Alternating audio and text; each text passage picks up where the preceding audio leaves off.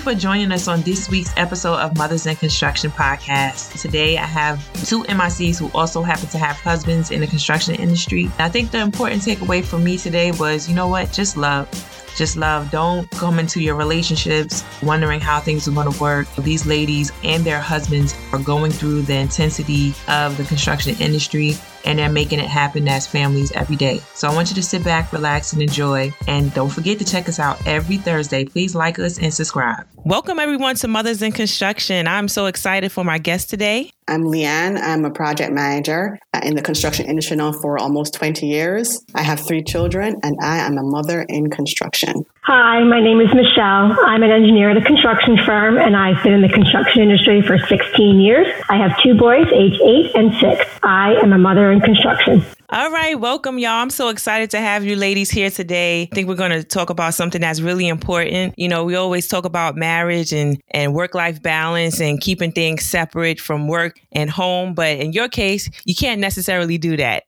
You all have husbands who are also in the construction industry. And, you know, part of the discussion on Mothers in Construction is what we go through and the intensity of our careers. But I wanted to talk to you all about how important it is, or I would say how, I don't want to say difficult because that's not the right choice of words, but how different it is for you all to also have husbands in the industry and the balance that it takes for you all to manage your households. So I want you guys to describe your experience being an MIC, a mother in construction, with the husband in the same field. I want to know, you know, do you talk shop at home or do you try to keep work separate from your home life?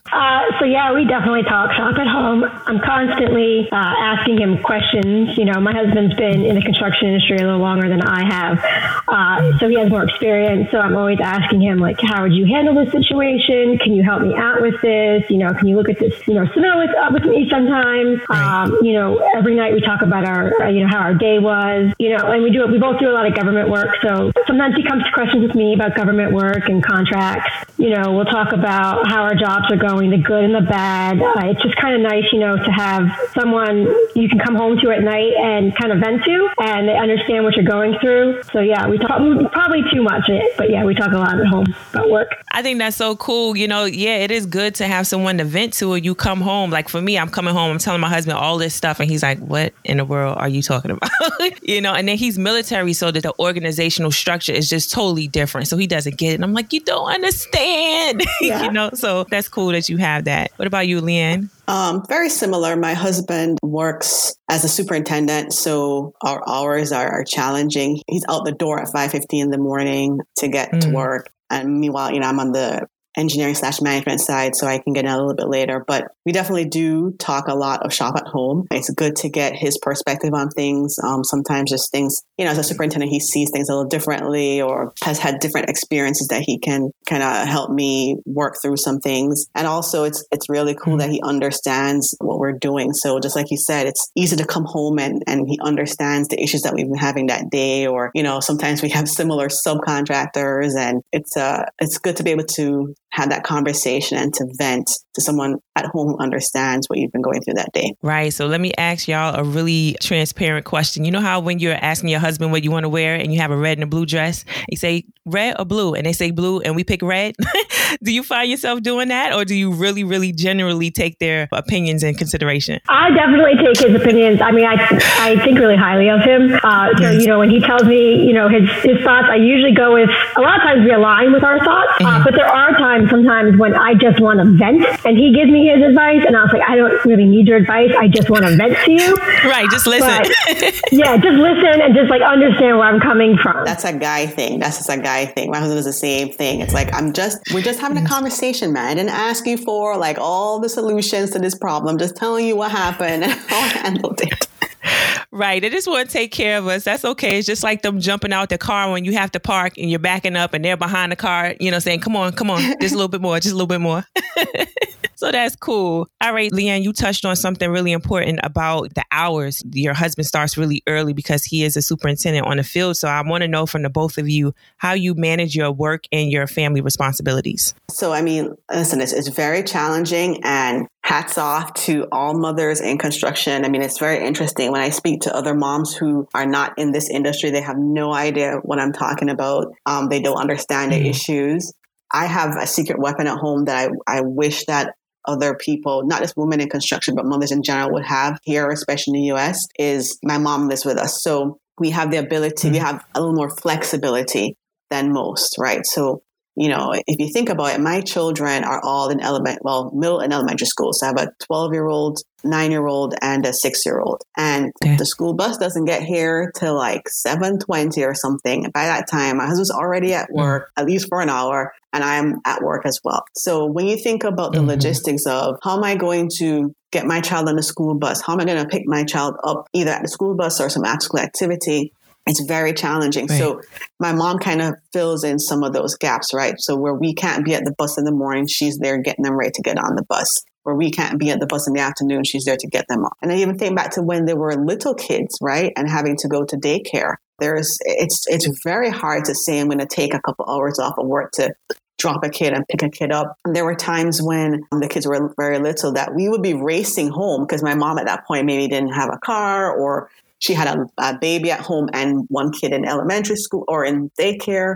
So I couldn't expect her to leave the baby to pick up the daycare kid, right? So my husband and I would be like texting or calling like, I'm on Route 50, you know, I'm like 10 minutes away. Who's going to get there first? You know, like, so there's always these conversations that happen by text in the afternoon, trying to figure out who's going to be the person to make it there first to get the child from their activity or from daycare. So I mean, it's very challenging for those moms who don't have that person at home, or whether that's a mom or that's in-home provider of some sort, a nanny or whatever. I mean, it's really, really, really challenging. It is really challenging. Right. Just well said. And, you know, Michelle, I want you to touch on this too, but Leanne, how do you guys pick who's that person? You know, because at the same time, both of you all have really important jobs. Both of you are in management positions on the field. So everyone needs you, you know, at the same level. So how do you pick like whose turn it is? I would say sometimes because of his position as superintendent, right? I know the mornings are out, so I wouldn't even ask, you know what I mean? Like when we had kids who had,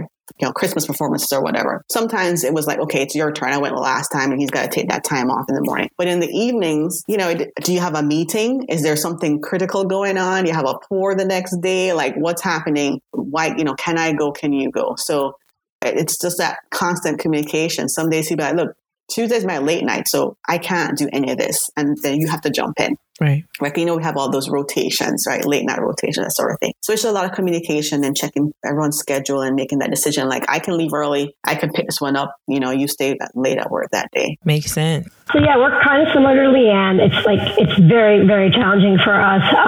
Unfortunately, we don't have any family that's local. We don't have any nannies, any au pairs. So we rely on daycares and after school programs to help take care of our kids when they're not in school. Like Leanne said, you know, construction starts at 6 o'clock, but you know, our daycare is not open till 7. You know, one of us is usually working late till 5 or 6, and the daycare is closed between 5 and 6. So a lot of times it's, you know, one person's going to be late to work, you know, drop the kids off at 7. You were usually literally the first person there, like when the doors open at 7 o'clock. And then the other person will have to, you know, leave work a little early to get the kids on time. And we have a lot of that, you know, those days where like traffic is just so bad, you know, living in the area that we live in. Yes. Tons of worse traffic. So we definitely have had those like phone calls on the road, like who's going to get there first? You know, what's your ETA? Like, you know, so we find those challenges. And actually something that I was just thinking about is, you know, in construction, you work weekends.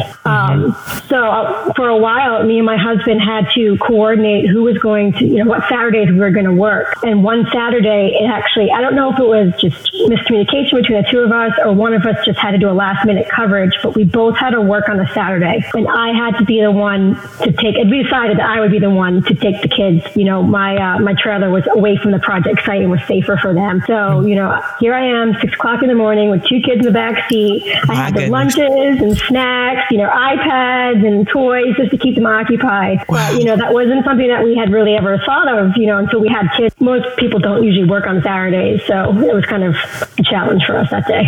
Listen, I remember.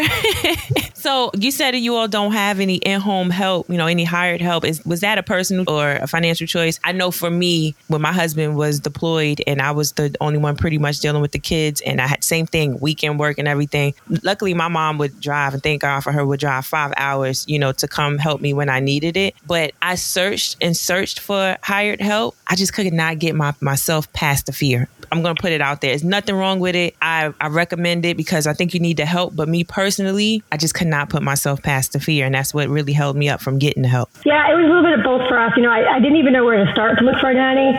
You know, I didn't, like you said, I didn't want to just like ask some random person. I kind of wanted, you know, like recommendations from someone, which we didn't really have at the time. And then also the cost was really expensive. Yes.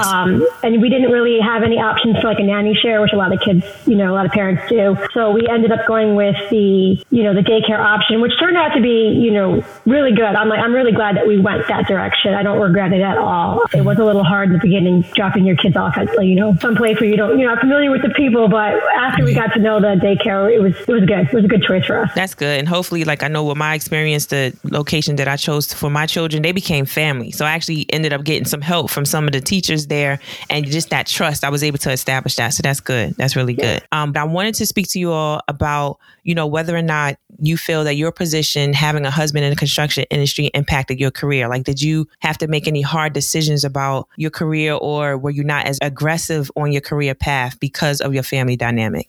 So for me, I don't really think it impacted my career, but like I said, my husband's a couple years ahead of me in like his career path, and kind of watching what he was going through and what was up next for me if I had followed his path, you know, kind of actually led me to believe that maybe that's not the path that I want to go down.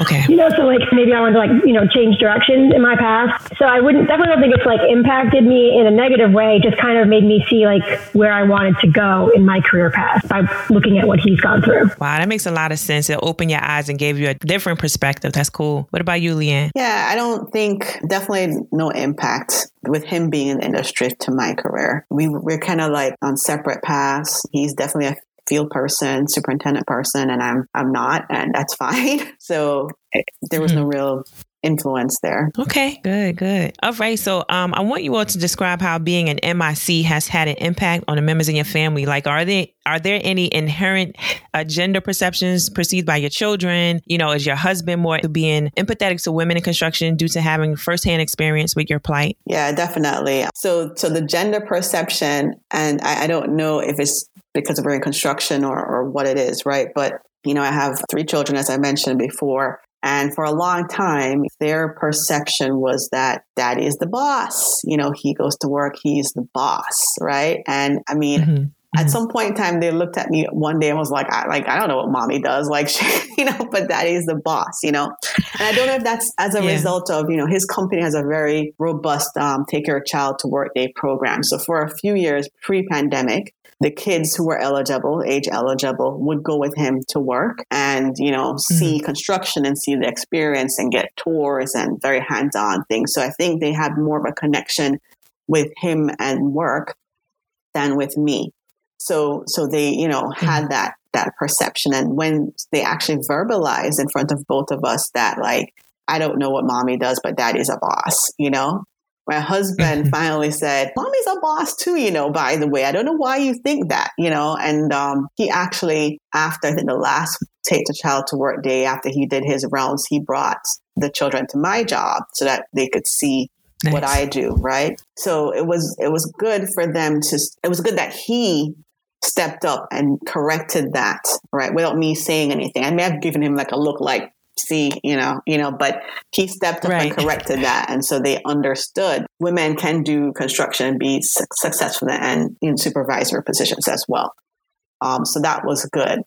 For the second part of your question, I would say definitely having a wife in construction has influenced his perception of women in his field, right? Because he hears from me when I come home and tell him stories. And all of us have had these stories of, I was in a meeting and I said something and nobody heard me. And then some guy said the same thing and they were like, what a great idea, you know? Or, yes. Or I'm talking to a sub and they don't know that I'm actually the project manager and they're looking to, you know, the guy younger than me. Like, it happened to me a few years ago. I was talking to an inspector, right, from the AHJ, right, the authority having jurisdiction.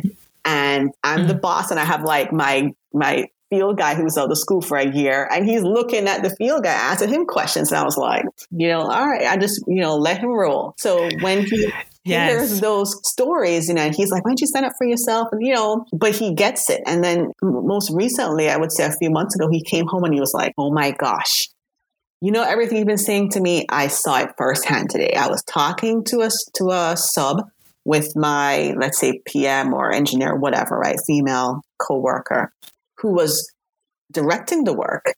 All right. And she asked him a question and the guy kept responding and looking at me. And she asked another question. He would respond and look at me, right? This is my husband talking. Mm. And my husband was like, listen, dude, she's the one asking the questions. Why are you talking to me? So he's realized that like it's out there, whether it's a unconscious bias or not, it's there. And so he's made, I guess, more of an effort to kind of like correct that whenever he sees it happening and make sure that the folks on his job know that like, we're all equal here. She has her role, I have my role, but if she's the one directing things, you need to look to that person and have respect for that. Man, I could tell you it's so cool. I'm over here shaking my head and about to pop off this chair because I think we have all been through that. You brought up memories for me. Like this has happened to me so many different times. And I spoke about it on a previous episode that, the first thing you want to do when you end up in those situations is get angry. But yeah, sometimes it is a unconscious bias. It's because of somebody's experience. And sometimes it is downright like they're just trying to be dirty. So you kind of got to go with the flow with those things. But I think it's so cool that your husband, because of his experience with you and listening to you, right? Because we always talk about listen to me, that they really took that listening aspect and turned it into something that was wonderful because he can fight for you and fight for all women out there by knowing your experiences. And now, even though our numbers are still low, there are more females coming into the construction industry. So now, that's just more allies for us. So I think that's really cool. Kind of the same thing as we and,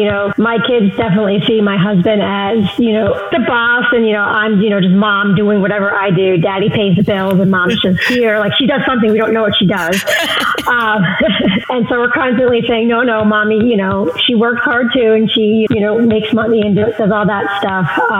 But as far as my husband, I definitely think it's made him more empathetic towards the women. A lot of women work for him and work underneath him. And so just hearing like what I've gone through, not just as a mother in construction, but as a woman in construction, like Leanne says, sometimes I feel like the men think I'm like the admin or I get treated like the admin. Like I'm always like order the food or like order like the supplies. And yes. Like he hears me complaining about this. So like he goes to the women who work for him, like don't ever let the guys, make you feel like you're an admin or you're less than them. Like stand up to them and you just don't ever like let yourself feel like you're below them, especially if you're above them. And I think, he'll tell the women at his job, kind of my stories and they'll tell him back like, that happens to me too, and so I think it kind of gives him a connection with the women that he might not have had before, yes. That he understands them and then they feel like they can come to him and talk to him about this stuff because he'll understand, like, oh, my wife goes through that too. So I definitely think that, it's made him more empathetic to the women, especially the ones that work for him. So I think that's great. I